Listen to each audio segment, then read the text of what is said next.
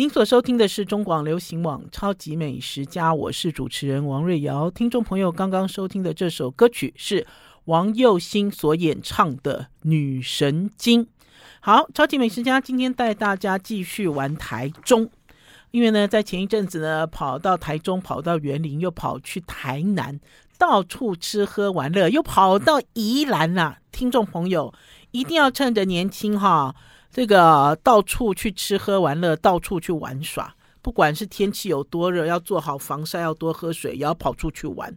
我们今天呢，继续跟大家聊台中行。呃，记不记得啊？上次讲到台中，跟大家聊到前一阵子来到我们超级美食家，跟着泰瑞的和顺凯的呃阿元肖纯元也来我们超级美食家，聊到了野台戏的活动。呃，这次呢，去台中呢，就去了他的原餐厅，见识了他的花沙拉，然后呢，呃。紧接着是第二天的行程，第二天的行程更精彩嘞！为什么呢？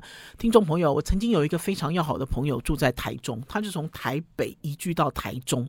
我记得他跟我讲一个故事，让我印象好深刻。他就跟我讲说：“哎呦，台中哦，是一个美食沙漠了哈。”可是我讲这句话的时候，很多台中人一定都都很生气，对不对？可是我觉得吃就是这样子了哈。吃其实是很个人、很主观，可是因为他曾经做过了很长一段时间以美食专业为工作，那所以呢，他讲的话我相信。好，他就说他在台中住了一段时间，哈，他觉得最痛苦的是他想要吃一套好吃的烧饼油条，都要跟他的先生两个人坐高铁回到台北，好，而且他说即使是哈吃到护航，哈。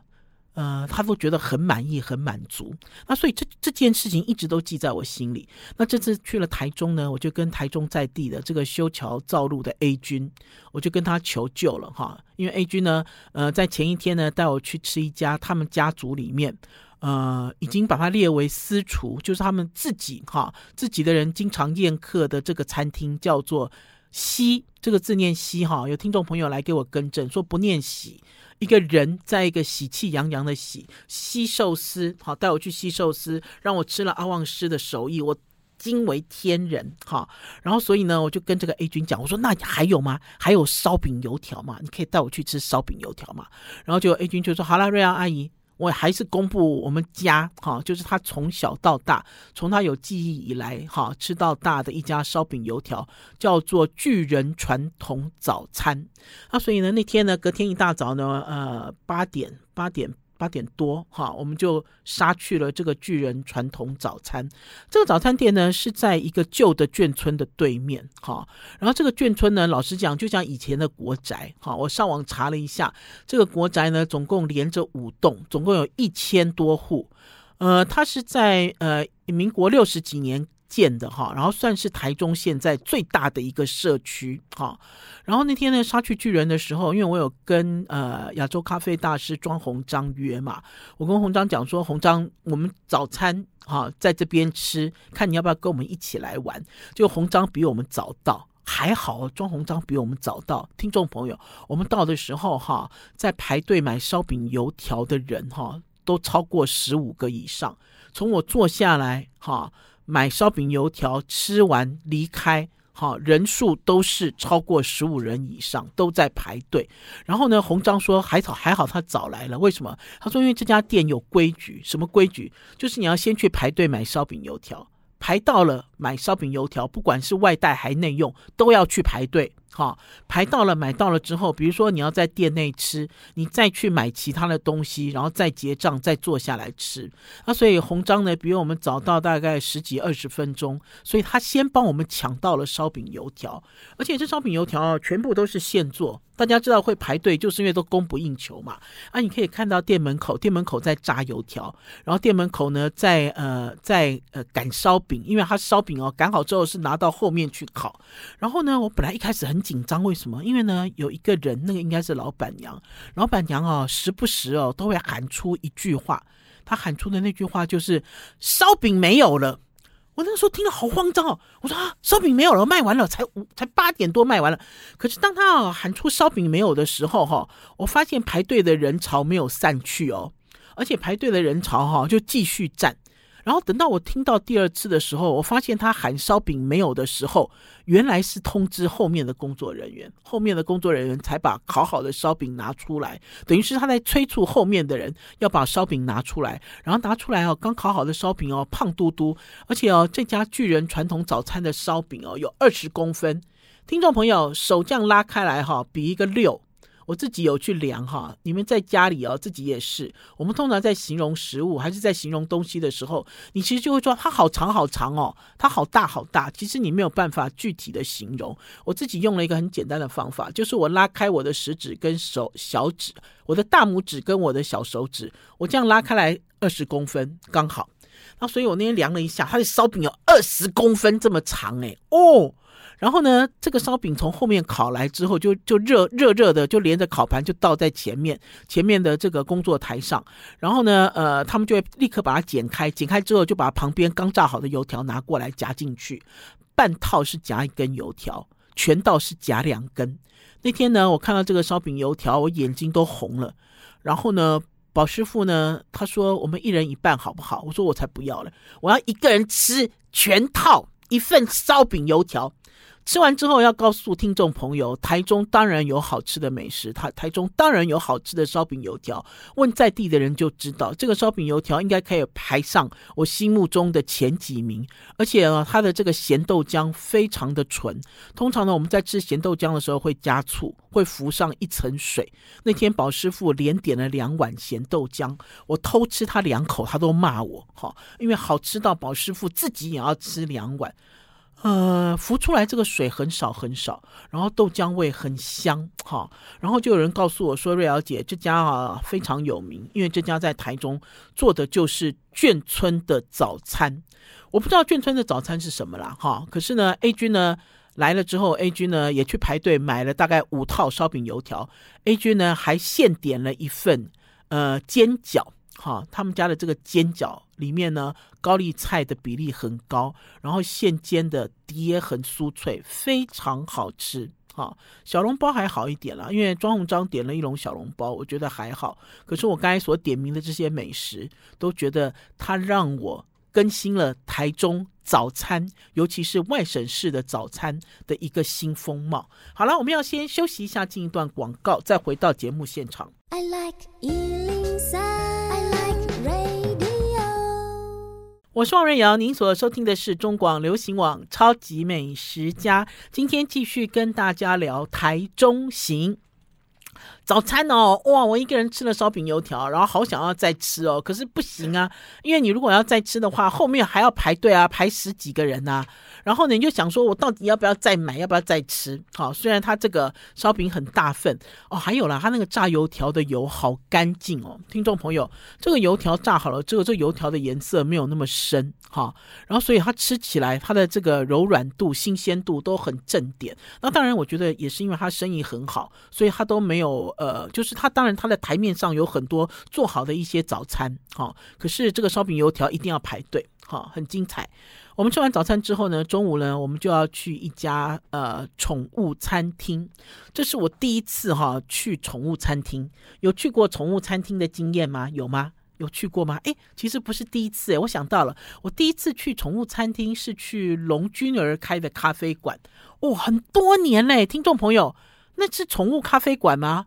我已经忘记了，我记得我第一次去就是有很多动物的地方啊，六福村不算了哈，就是去很多很多动物的地方，呃，可以吃喝东西。第一次应该是在龙君儿的店吧？那家店是开在天母还是开在哪里？好久了，超过二十年以上至少有了。呃，然后这次去台中呢，去了一家宠物餐厅，叫做森林小径，然后才知道为什么会去这家宠物餐厅。因为呢，带路的人呢是奥利塔橄榄油的品牌大使 Alan。Alan 说这家宠物餐厅有用我们的橄榄油跟意大利面呢。我听了我很吃惊，我说哈，要给宠物吃这么好，怎么可能？然后我才发现说，其实现在啊，因为大家啊都是毛宝贝，大家啊搞不好很多人都不生小孩，其实对宠物非常好，非常好，才让我想到我上次去高雄，听众朋友，我在高雄有一个非常喜欢的一个玻璃屋的一家餐厅，Carrie 主厨就在那边做。Carrie 女主厨就在那边做主厨。我那天也看到 Carrie 主厨帮这个四只小狗的狗具做食物，它里面呢就有用到意大利米，意大利米哈。因为比较好吞咽嘛，哈，然后也有用很好的橄榄油，因为他的理由是说，哈，呃，狗狗吃了好的橄榄油，毛色会变好，哈，那所以呢，我其实也看过，呃，很厉害的这个所谓的这个呃宠物餐厅之类的了，哈，那所以我我那个时候一进到台中的森林小径，然后知道这个老板开了几家店。好，不止一家，好，生意做得很好的时候，我就要来想看一下他们到底给宠物吃了什么啊？哈，这些呃毛孩子的爸妈为什么会这么喜欢这家餐厅？结果我进去之后呢，我看到什么东西都很兴奋。我说，这是给狗吃的吗？不是。服务生回答我不是。我又看到另外一个东西，我说，这是给狗吃的吗？不是。啊，这是给狗吃的吗？他说不是。好这些其实都是要给人吃的啦。好，我本来以为说哈有狗要吃的东西哦。他说可以有做给狗吃的蛋糕，可是要预定。好，因为狗跟人吃的东西基本上是不一样的哈，跟它的咸度，然后跟它的这个呃食物有关。我那天不知道在吃一个什么东西啊，他们说狗狗不能吃，诶，我已经忘记是花生还是什么。我们那天就在聊天，因为一堆哦，就到了这个餐厅之后，你发现哦，即使我没有带宠物，你的左邻右舍全部都是带着宠物的。呃，大部分是带着狗，好，然后在这个宠物餐厅森林小径里面也有猫跟狗，然后呢，在这个餐厅里面呢，这个猫呢就坐在结账，它不是坐，它是趴着，软趴着，哈，软趴着在这个结账柜台上，然后你就可以一直撸它。我一开始我要撸的时候，我还很担心，我说这个猫可以撸吗？电猫可以撸吗？他说都可以，电猫跟电狗都可以撸，好，而且呢，呃，很。没有脾气，好啊！我其实因为不熟嘛，我其实不太敢。然后我就去撸它，然后它就躺着不动，哈，让我撸的开心。然后我心里想说，奇怪，为什么他们都这种？这种就就我认为啦哈，就我自己认为了，到了宠物餐厅之后，他们应该是要热烈欢迎啊，对不对？可是我在想，他们大概接客接很久了，而且接客的次数很长了哈。然后呢，那个小孩子有拿到那个猫咪爱吃的那一条棒棒，有没有？猫咪不是有爱吃一种东西吗？你把它撕开来，应该是类似小肉泥吧？哈，有小孩子呢，就拿这个小肉泥去喂这些小猫咪，哎，这些小猫咪就突然之间活起来了。活生生活跳跳，然后就要抢着吃这个小肉泥，然后还有一只小猫咪呢，你知道急到把那个塑胶袋哦，把那个锡箔纸都咬破，哈，然后我才看到它们活泼的一面。可是我觉得最好玩的是，呃，一些主人哈，他们都带着他们的宠物去，然后你会发现这些宠物对这些这些主人对这些宠物都非常好。那天呢，其实下着雨，哈，外面的雨还不小，可是呢，陆陆续续呢，呃，这些主人呢，把这家森林小径挤满，哈，而且这家森林小径有一楼跟二楼，它的二楼的空间更开阔，哈，二楼的空间呢，甚至呃是这种。类似铺地板的感觉，然后呢，呃，场面很大。因为我跑到二楼去找烘焙师傅的时候，就发现有两三只小狗在那边跑来跑去，跑来跑去，好，空间很大。那所以呢，在那边呢，可以看到一些主人的宠物狗，然后呢，他们也有很多电狗跟电猫。呃，我不知道呀，我老实讲哦，我自己对于餐厅里面哈。有宠物这件事哦，我是持保留态度啦，听众朋友，因为就这个卫生条件来讲哈，我是我是持保留态度。可是这家森林小径并没有让我觉得这些宠物还是这些电猫电狗有这种气味上，还是毛发上，甚至卫生上的问题。可是的确有几家店，好，你知道让我进去之后很不舒服，哈。呃，我们要先休息一下，进一段广告，再回到节目现场。I like 103, I like radio。我是王瑞瑶，您所收听的是中广流行网《超级美食家》。我曾经养过一只小猫，一只小狗，然后还养过什么奇怪的宠物呢？鸟我没有养过，老鼠呢我也没有养过。那所以呃，我自己其实本质是比较怕狗的啦。因为呢，每次人家都讲说他的狗不会咬人，可之后都被咬了，我就有这种阴影。嗯、我其实要讲到餐厅的卫生了哈。我记得我自己呃有一个朋友介绍我一家很棒的一家肉干店，一家老字号的肉干店，然后我还自己跑去买过两次。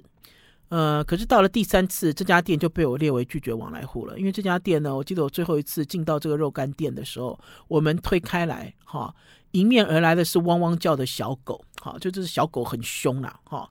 除了这个之外呢，这个店里面呢，充满了这个狗的味道，哈啊，所以我那个时候我都好不舒服哦，哈。我当然不会联想到这个肉松跟狗之间的关系，可是我都会想到说，哦天哪，这个操作的环境哦，我不舒服，哈。然后就像前一阵子呢，我去了一家呃定位已经到年底的一家私厨餐厅。这家私厨餐厅呢，呃，在餐厅的位置就摆了一个猫砂，好，就猫大便的猫砂盆，好，客人来来去去都看得到，而且味道也都闻得到。可是找不到猫，你不知道猫在哪里。那所以呢，而且这店里面充满了蟑螂味，蟑螂、蟑螂屎跟蟑螂药的味道。然后甚至去上厕所的时候，在缝缝里还有各式各样你不想看到的东西。哈，呃，菜做的是不错，可是我真的好没有办法忍受。哈，因为我觉得那个猫砂盆摆在那边，我不知道他把客人当什么。可是关键是，当我们在追问猫在哪里的时候，主人告诉我们猫在天花板里面抓老鼠。他那天讲完这个的时候，我其实很想就我就很想要从椅子上弹起来，就想要奔出去了啦。哈。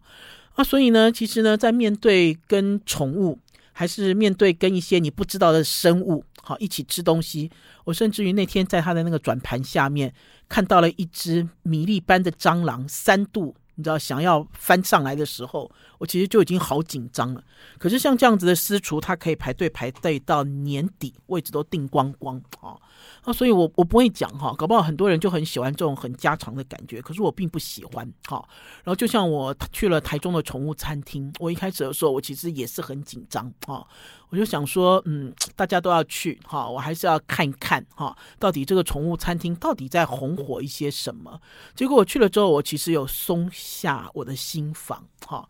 呃，原因是因为我觉得，呃，会带狗狗来宠物餐厅的这些主人，他们的狗狗基本上哈都都是很乖巧的，都是很好啊。我在吃饭的时候，我都很少听到这样狗在吵架哦，好，就狗在吵架只有听到两次，就是。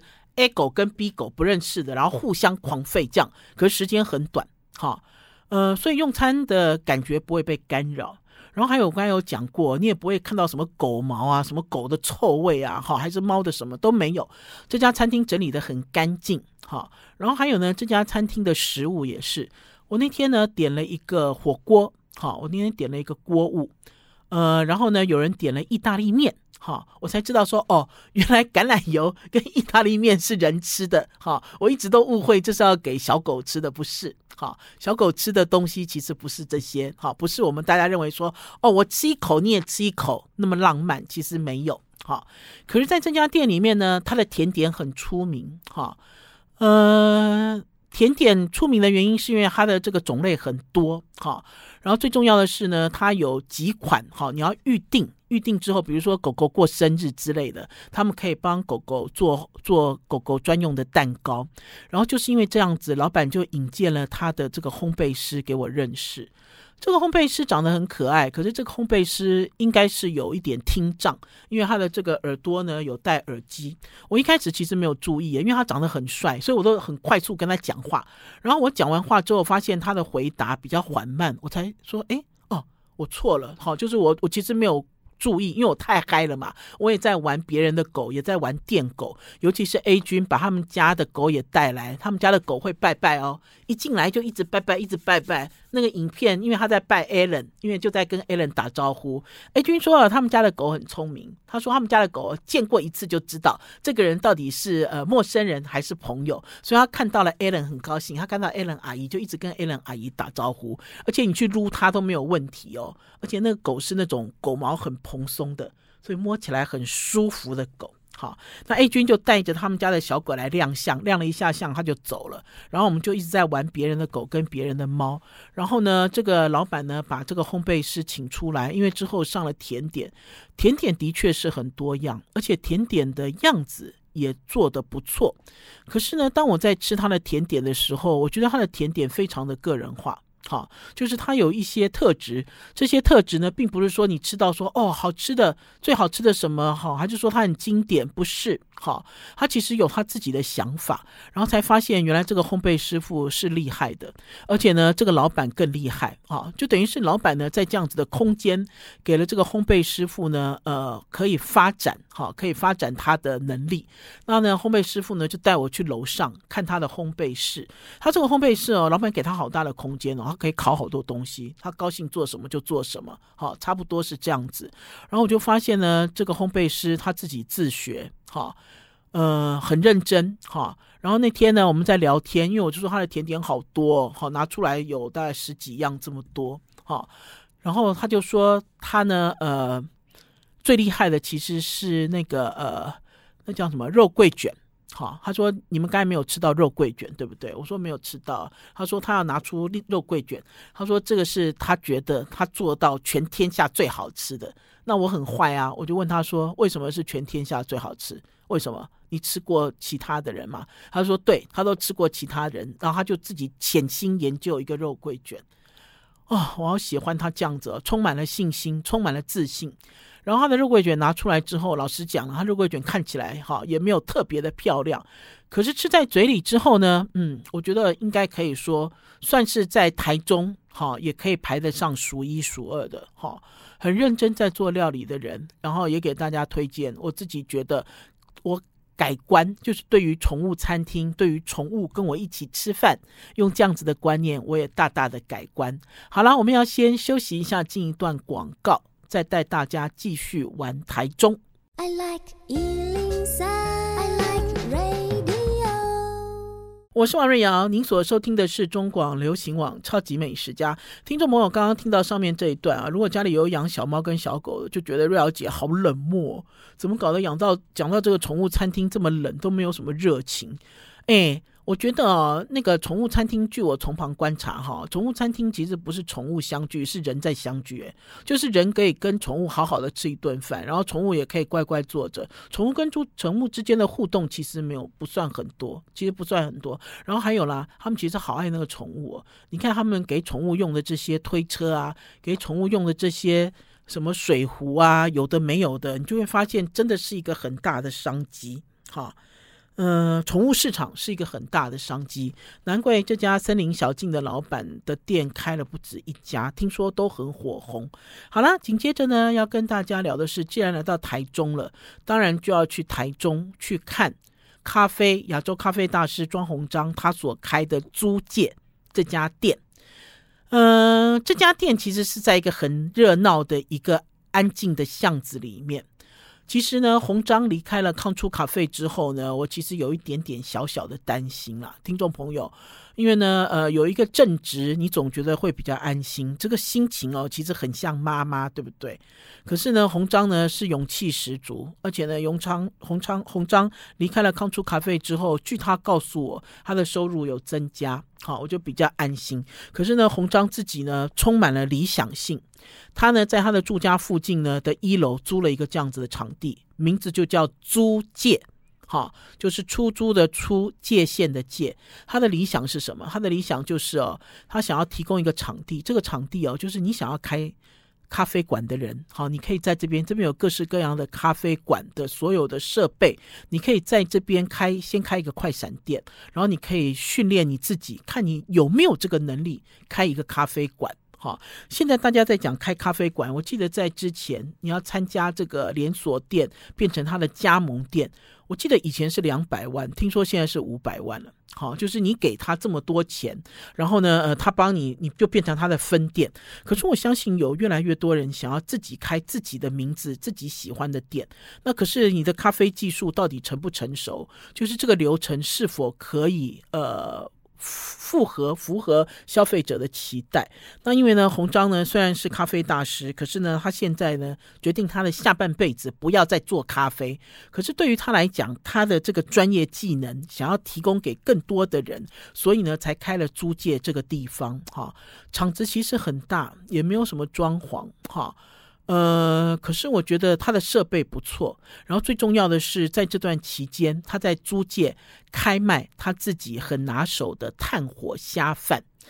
嗯、呃，鸿章的这个味觉非常敏锐了哈。我有一次有好几次跟庄鸿章一起吃饭的时候，我觉得他都比我更细心、更细致，而且他的胃容量比我大，因为他比我年轻很多嘛。然后他都他都可以同时间 PK 很多呃不一样的场。不一样的品牌，可是是相同的商品啊，所以我跟他有在一起试吃过几场之后，我发现，他其实是一个很好的咖，好，而且他做的东西肯定是好吃，因为呢，他会破解别人的美食。那天呢，我们一行人呢浩浩荡荡去了他的租界，他就在现场做炭火虾饭，还有双拼的炭火虾鱼饭。好，然后还甚至还拿出了小菜，我觉得很佛心啦，很超值，因为他的这个米都是很好的米，他的这个虾都是台东来的好的虾仁。好，我有拍了一段这个短影片，这段短影片呢也已经上传到王瑞瑶的超级美食家的脸书粉丝专页啊，因为这个短影片呢就是要让大家看到，呃，这个炭火虾饭，哈，它从就从它拿出来的时候，因为它是一种倒扣的方式，然后大家也可以看到这个虾仁的这个水准。就比如说，它是真正的虾仁，而不是药水虾。好了，我现在也放给大家看，咖啡大师的炭火虾饭。那天我吃完了他的炭火虾饭哦，同行有一堆人，一堆人说：“天哪，这个炭的味道怎么会这么香？”哈、哦，在这个虾仁的里面，然后红章就讲说：“的确是，他说他在做这个。”炭火哈熏焙的时候呢，老实讲，很害怕附近的邻居会来抗议他，非常担心哈。然后呢，他自己呢精心研究了一些技巧，然后呢，让这个炭火虾饭呢本身具有这种很浓郁的烧烤的味道。然后最重要的是，它的米饭非常好吃，好好吃哦。还有啦，我觉得红章哦做事情哦，让我有一点担心的就是哦，他的理想性很高。就比如说呢，他在做这个炭火虾饭的时候，如果你有加入他的这个赖的群组，哈，又会给你呃少一点钱。好，就比如说他会开放空间给这个呃。这个像是 f o o Panda 或者是 Uber E 的这个外送员，因为他认为说这个外送员呢，搞不好送一送累了，可以在这边稍微休息一下，哈，他免费提供这样子的一个场景跟空间。那可是实际上真的有运用到吗？我不知道啊，因为对我来讲，我我会跟他讲说，我说外送员呢就一直在外送，一直在赚钱啊，他应该不会来你这边。他可是鸿章很坚持，哈，而且他这个店是晚上才开，他坚持，哈，就坚持说我就是要提供这样子的服务。然后那天呢，既然都已经去红章那边了，庄红章呢就呃做了几杯手冲咖啡给我们喝。我不知道这个手冲咖啡有没有卖了哈，我只知道你在那边吃炭火虾饭，他会送你小菜，而且他的小菜。不是那种随便拌一拌的小菜，他的小菜也都很精致。哈，那是否能喝到很好的咖啡？哈，那就要看你有没有缘分，你有没有跟这个红章大师有没有缘分，会巧遇到租界。那天呢，喝了好几支这个手冲咖啡，因为老实讲，去了台中，呃，接下来要去园林。那天是做这个三天两夜的采访，身体其实已经有一点疲惫了。那天呢，喝了他三杯的好咖啡，开心的不得了。然后呢，也很希望在台中的朋友也能够支持，用那样子的方式来做他自己喜欢的小吃，用他的方式来支持，哈，还是让说让台湾的这个餐饮业。能够有进步的空间，就是提供一个这样子的一个场地。好了，我们要先休息一下，进一段广告，再回到我们节目现场，紧接着带大家去台中的一家超红的网红意大利餐酒馆，休息一下再回来。I like 103, 我是王瑞瑶，您所收听的是中广流行网超级美食家，去台中一家啊、非常有名的一家意大利。餐酒馆，而且是网红网美店。哎，我又讲到酒了哈，讲到酒就是酒后不开车，开车不喝酒，未满十八岁请勿饮酒。大家不要忘记这家店哦，八月要来台北开了。听众朋友，先给你们预告一下，因为那天呢，我碰到了老板，老板很开心。老板呢，三十几岁出头，十年前就开始做餐饮，现在在全省、全台湾有十家店，全国有十家店。他其实，在台北也有一家，另外一个品牌，价位比较低，好的意大利餐厅。可是呢，我们这次去台中去的这家，是他所有集团下面最贵的一家餐酒馆，叫做松松松山的松松山少林寺，是吗？松山是少林寺吗？不是哦，嵩山不是少林寺，嵩山武当山吗？武当山一个山再一个高。听众朋友，如果你是台中人哦，而且如果你是台中的年轻人，你听到这家餐酒馆，你一定会哇哇哇叫起来了，因为这家店好红哦。然后呢，那天呢，我们到了这个餐酒馆，还没有进去，这餐酒馆在二楼。我就觉得这老板好厉害。这个餐酒馆在二楼，他把楼梯坐在外面，就是你要从外面走一个像是这种星光大道，非常宽的一个楼梯，然后走上二楼。而且这个颜色呢，像是这种爱马仕的橘，整面墙还有楼梯都漆成爱马仕的橘，哈，类似了爱马仕的橘。而且那天我人其实还没有到这家餐厅，我已经知道就是这家。为什么？有两个穿得好辣的妹妹。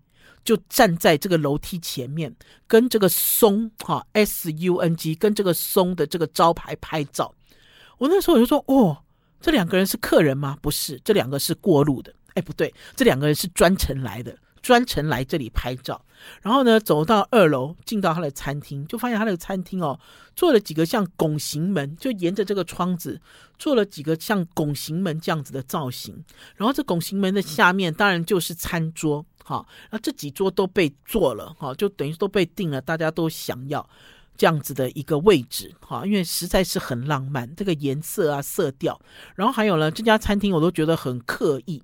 我本来要写一篇文章，结果没有写，哈，因为文那个影片剪好了之后，发现我太啰嗦了，哈，因为有很多东西它都是刻意营造，好，那我觉得它会变成网红网美喜欢的店，也是因为跟它的刻意有关。这个刻意营造呢，除了你所看到的这个环境，你所看到的这个呃餐餐饮，就比如说它上来的这些料理。都很漂亮哈，而且都很惊人，分量都很大，然后颜色也很 colorful。这是吃的，喝的也是。他喝的部分呢，也是有类似这种，像是这种，呃，像这种酒馆，酒馆里面类似，可是他把酒精度调低，然后把这个花样做的更多的一些调酒。哈，除了这个之外，还有服务生。我那天印象很深的是服务生，这个服务生呢，每一个都笑眯眯，哈，上桌呢还会来跟你开玩笑，哈。呃，不知道，我觉得这也是很刻意，就是他是刻意训练这样子做。然后我现在要跟大家分享的是这家餐厅的菜单，哈，这个菜单也是一开始在点菜的时候，哈，我有点菜的障碍。为什么有障碍？我念给听众朋友听，哈，为什么我会说我有点菜的障碍？因为呢，它的这个菜，哈的前面，哈，都有一些你看不懂的字，大家来听听看是什么，哈。比如说呢，它会有加加利西亚炭烧章鱼马铃薯佐迷迭香酱，哈。比如说呢，它有呃这个这个叫做呃欧塞尔马奶酱普罗旺斯鸡腿意大利面。比如说呢，它的菜名叫做波尔西墨鱼酱蛤蜊意大利面，哈。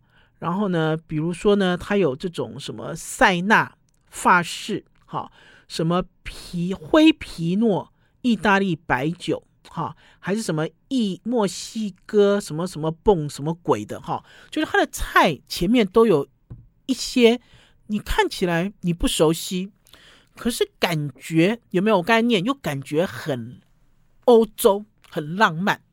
为了这点，我就特别问他的老板。这个老板他们叫他陈小天，陈小天是他的昵称呐。这个陈小天呢，呃，他那天呢有来跟我们一起聊天，我就发现这个老板为什么这么年轻，而且好斯文哦。然后仔细看这个老板哦，手上戴的是绿色的劳力士表，好，然后呢拎的是 LV 的包包，可是非常低调。因为呢，我一开始都没有发现，我都没有发现，听众朋友，我是因为等到呃。结束了之后，然后呃，我们同行中有 A 君嘛，大家知道 A 君他们家是有钱人，修桥造路。他讲说，哎，他身上也是你看不出来的低调奢华，好，你看得懂的你就看得懂 LV 的公事包。然后这个陈小天就讲说，他们也是故意这样设计菜名，他们把一些哈欧洲的浪漫，就是翻译过来听起来很浪漫的地名，就放在菜里面。所以换句话讲呢，我就故意问了陈小天，我说呢，加利西亚是不是以炭烧章鱼闻名呢？因为这道菜是加利西亚炭烧章鱼嘛。他说不是，完全没有关系。好，可是消费者喜欢。好，尤其是我观察他们家的这家店，最主要的客人都是女人、女生啊，小女生，好多小女生。哈，然后大家都喜欢他们这样子的编排菜色，然后呢，呃，用喜欢这样子的方式来介绍。你听不懂没关系，你看不懂没关系，你就看后面，哈，因为它后面就有什么意大利面也好，哈，还是炖饭也好之类的东西。然后我自己是很喜欢这家餐厅，哈，虽然呢、我们老是在讲，在意大利哦，吃意大利面跟吃意大利炖饭没有那么复杂，好，因为在意大利通常主角其实就是面跟饭，好，可是来到台湾呢，这些东西呢都做的很呃很多样，就是材料都很多。我要给大家看他的刚刚讲的碳烤章鱼，你看他碳烤章鱼排的这么美，他上来的时候哇！碳烤章鱼，这里面就是碳烤章鱼跟马铃薯，它可以把它排的排列成一条漂亮的桥，好，然后就像呢，呃，他自己极力推荐的这个油封鸭腿，这么大只的一一个油封鸭腿，然后跟这个意大利面拼组在一起，而且这个酱叫做什么马奶酱，哈，有。应该是有一点点椒麻的味道了，其实其实没有很明显哈、哦。可是呢，你看用这样子的分量出菜的时候，你就很开心啊，对不对？非常开心啊。然后那天我自己吃到了有一个东西，你看那天是我们结账的账单，老板拿着结账账单，你看我们那天吃那么多，因为我们那天去的人呢，大概有快二十个人，哈、嗯、呃，我也很意外，因为并不贵。它最贵的呢，也不过五九九，然后通常它的餐价都落在三百多。可以给大家看一下它的这个餐厅的现场，用了一个 LV 的丝巾裱框。你看，你有看过 LV 这样子的花色吗？单一的咖啡颜色的花色的一个 LV 的大丝巾，难怪网红王美都喜欢这家店。影片已经剪好了，也已经上传了。听众朋友就直接跟着超级美食家贴出来的索引，直接去 YouTube 寻找我的这支台中网红王美争相报道的意大利餐酒馆松。好啦，超级美食家今天到这里告一段落，下礼拜一中午空中再见，拜拜，拜拜。